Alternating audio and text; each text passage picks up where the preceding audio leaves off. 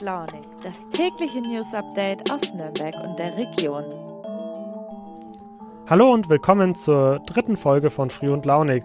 Heute ist Mittwoch, der 6. Oktober 2021. Bestimmt habt ihr es ja auch mitbekommen. Der große Ausfall von Instagram, WhatsApp und Facebook am Montagabend. Ich selbst habe es ehrlich gesagt erst ziemlich spät bemerkt, denn bis in den Abend hinein war ich noch damit beschäftigt, die gestrige Podcast-Folge für den Dienstag zu schneiden. Und zur privaten Kommunikation mit Freundinnen und Freunden sowie der Familie nutze ich sowieso lieber die Signal-App. Weil es aber eben trotzdem so viele Menschen auch hier bei uns in der Region betroffen hat, machen wir das natürlich zu einem unserer Themen in der heutigen Früh- und Launig-Podcast-Ausgabe. Meine Volo-Kollegin Nina Dworschak wird euch später erzählen, wie sich der Ausfall auf ihr WG-Leben ausgewirkt hat. Die weiteren Themen sind mit 125 km/h entlang der Rotenburger und was für erschreckende Parallelen das offenbart sowie ein Interview mit einem Nürnberger Anwalt zu den jüngst veröffentlichten Pandora Papers.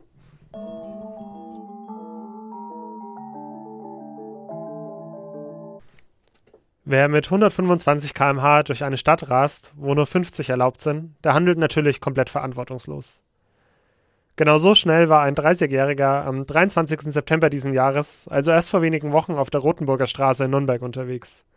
Sein Fahrzeug war weder versichert, noch hatte es die richtigen Kennzeichen. Er stand zudem unter Alkohol und dem Einfluss weiterer Drogen.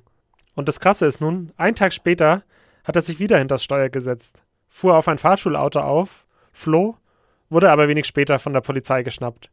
Die Beamten stellten fest, dass er erneut unter dem Einfluss von Alkohol und weiteren Drogen stand.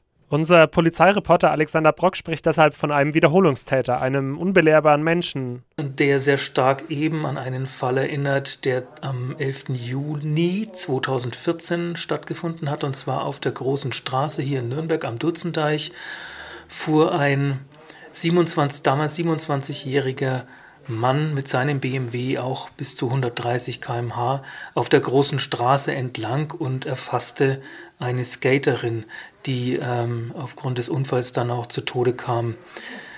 Der Mann war hochaggressiv gegenüber den Feuerwehrleuten. Er war selbst, ähm, stand auch unter Drogeneinfluss und hatte 1,85 Promille Alkohol im Blut. Das sind aber nicht alleine die Parallelen. Es gibt, es gibt einfach auch eine Vorgeschichte dazu.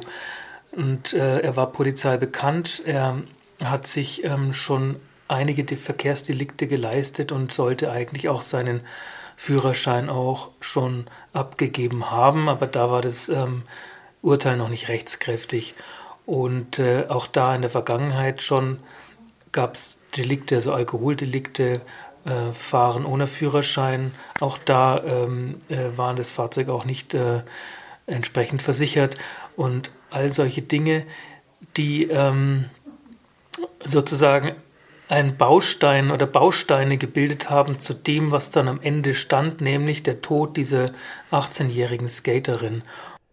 Das sind wirklich erschreckende Parallelen. Passiert sowas eigentlich öfter hier in Nürnberg? Sind Raser hier ein besonders großes Problem? Also ich denke mal, dass jetzt in Nürnberg äh, es nicht sonderlich häufiger vorkommt wie jetzt in anderen Großstädten dieser Größe jetzt wie Nürnberg.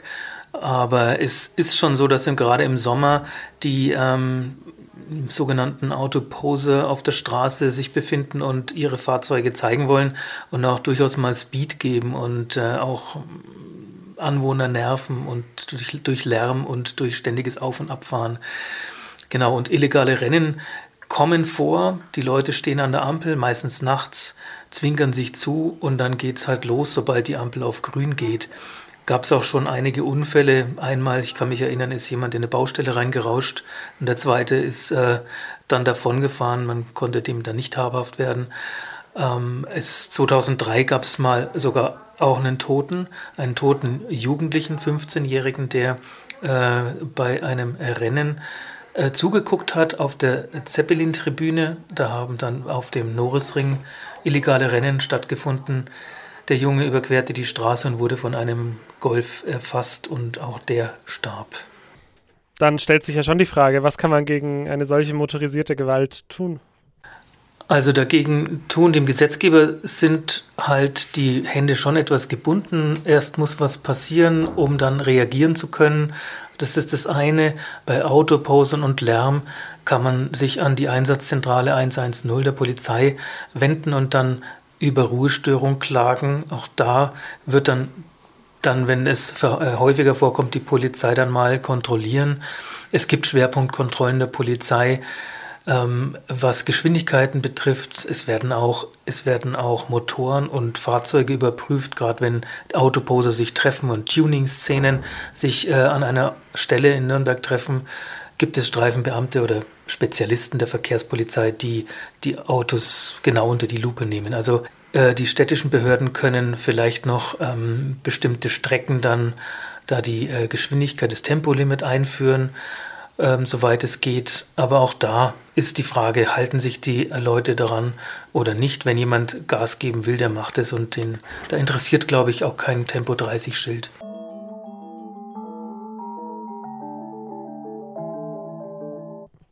Pandora Papers. Ein Schlagwort, das seit dem Wochenende in aller Munde ist. Wenn es euch so geht wie mir, der vor lauter Podcastaufnahmen noch überhaupt nichts dazu lesen konnte, Hört doch mal kurz meiner Kollegin Anne Kleinmann zu, die euch in weniger als einer Minute auf den aktuellen Stand bringen wird. Bei den Pandora Papers handelt es sich quasi um ein riesiges Datenleck. Also wir sprechen hier von fast 12 Millionen vertraulichen Unterlagen. Darunter sind Gründungsurkunden von Briefkastenfirmen, E-Mails oder auch Abrechnungen. Und diese Daten wurden Journalisten und Journalistinnen zugespielt und die haben sie dann in den letzten Monaten ausgewertet. Und das Brisante ist, dass diese Daten Aufschluss über die wahren Eigentümer von 27.000 Offshore-Firmen geben. Und darunter sind eben sehr berühmte Namen, auch solche von Politikerinnen und Politikern, die ehemals im Amt waren oder auch jetzt noch im Amt sind. Danke dir, jetzt weiß ich Bescheid. Und du selbst hast dann mit einem Anwalt hier aus der Region darüber gesprochen? Ich habe mich zu dem Thema mit Norbert Gieseler unterhalten. Das ist ein Nürnberger Fachanwalt für Steuerrecht.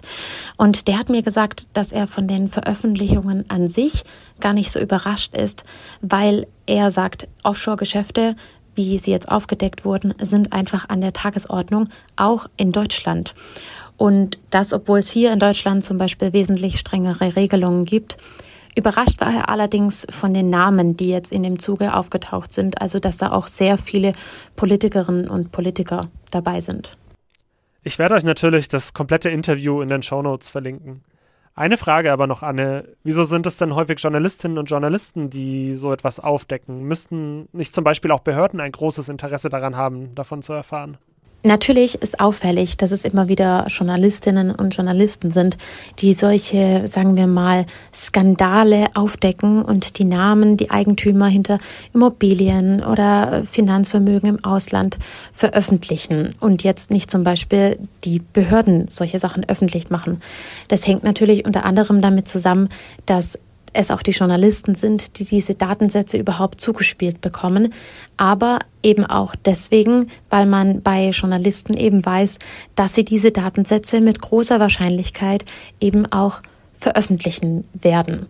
Das kann man bei den Behörden zum Beispiel nicht wissen.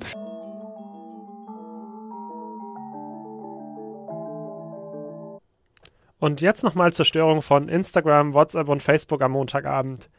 Insgesamt sechs Stunden lang waren diese Dienste, die allesamt zu Facebook gehören, nicht erreichbar. Ich selbst habe davon, wie gesagt, ja erst super spät erfahren. Ganz im Gegensatz zu meiner Volo-Kollegin Nina Dworschak. Äh, Nina, erzähl doch mal, wie war das bei dir? Ja, gestern ist mir das total früh aufgefallen. Ich war noch in der Arbeit und habe mit meinem Mitbewohner ein bisschen geschrieben in unserer WG-Gruppe in WhatsApp. Und ja, es war so quasi die Diskussion, äh, wir wollen am Abend Pizza bestellen und es war die Diskussion, machen wir selber, bestellen wir. Und ich habe noch geschrieben, ja, lass uns bestellen und bestellt schon mal ein bisschen früher, weil ich später von der Arbeit komme.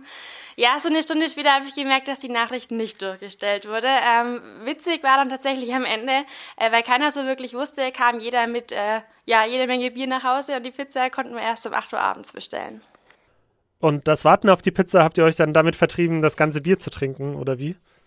Nee, tatsächlich nicht. Wir haben die Zeit genutzt, um das Bier kalt zu stellen und uns zu äh, unterhalten. Aber äh, mir ist es schon ab und zu aufgefallen. Ich habe immer wieder zum Handy gegriffen und wollte gucken, ob ich neue Nachrichten habe oder auf Instagram gucken. Ähm, und äh, ja, da ging halt den ganzen Abend nichts. Erst ganz später am Abend äh, habe ich tatsächlich noch eine SMS bekommen von meinem Freund, kurz bevor ich ihm eine E-Mail schreiben wollte. Also äh, ja, sehr oldschool. So, nun habt ihr auch Nina kennengelernt, die übrigens ab dem kommenden Montag früh und launig in der zweiten Woche moderieren wird. Aber was war denn nun eigentlich die Ursache für den Ausfall? Eine fehlerhafte Konfigurationsänderung auf Routern heißt es inzwischen von Facebook. Und zwar Router, die den Datenverkehr zwischen den einzelnen Rechenzentren koordinieren. Das heißt, an sich waren die Dienste von Facebook, WhatsApp und Instagram weiterhin verfügbar. Doch es fehlten sozusagen die Verknüpfungen dorthin. Der IT-Experte Rüdiger Trost sagt dazu, Zitat, als hätte jemand auf der Autobahn die Ausfahrtsschilder zu den Orten Instagram, WhatsApp und Facebook entfernt. So ungefähr kann man sich das vorstellen. Könnt ihr auch alles nochmal in unserem Nordbayern-Artikel nachlesen, den ich natürlich auch verlinken werde. Die Störung war dann laut der New York Times übrigens so schwer in den Griff zu bekommen, dass Facebook ein Team in eines seiner Rechenzentren schicken musste, das sich dann an einem manuellen Neustarten der Server versucht hat. Das sei vergleichbar mit dem Ein- und Ausschalterdrücken an einem Laptop oder PC. Ja, und auch ich drücke jetzt auf den Ausschaltknopf, denn das war es mit der dritten Folge von Früh und Launig an diesem Mittwoch. Zwei weitere Folgen noch, am Donnerstag und Freitag. Dann präsentieren wir euch erstmals auch Tipps zum Weggehen und Feiern fürs Wochenende. Und wir werden selbst ein rundes Jubiläum feiern. Bleibt gespannt und bis bald. Habt einen guten Mittwoch, euer Max.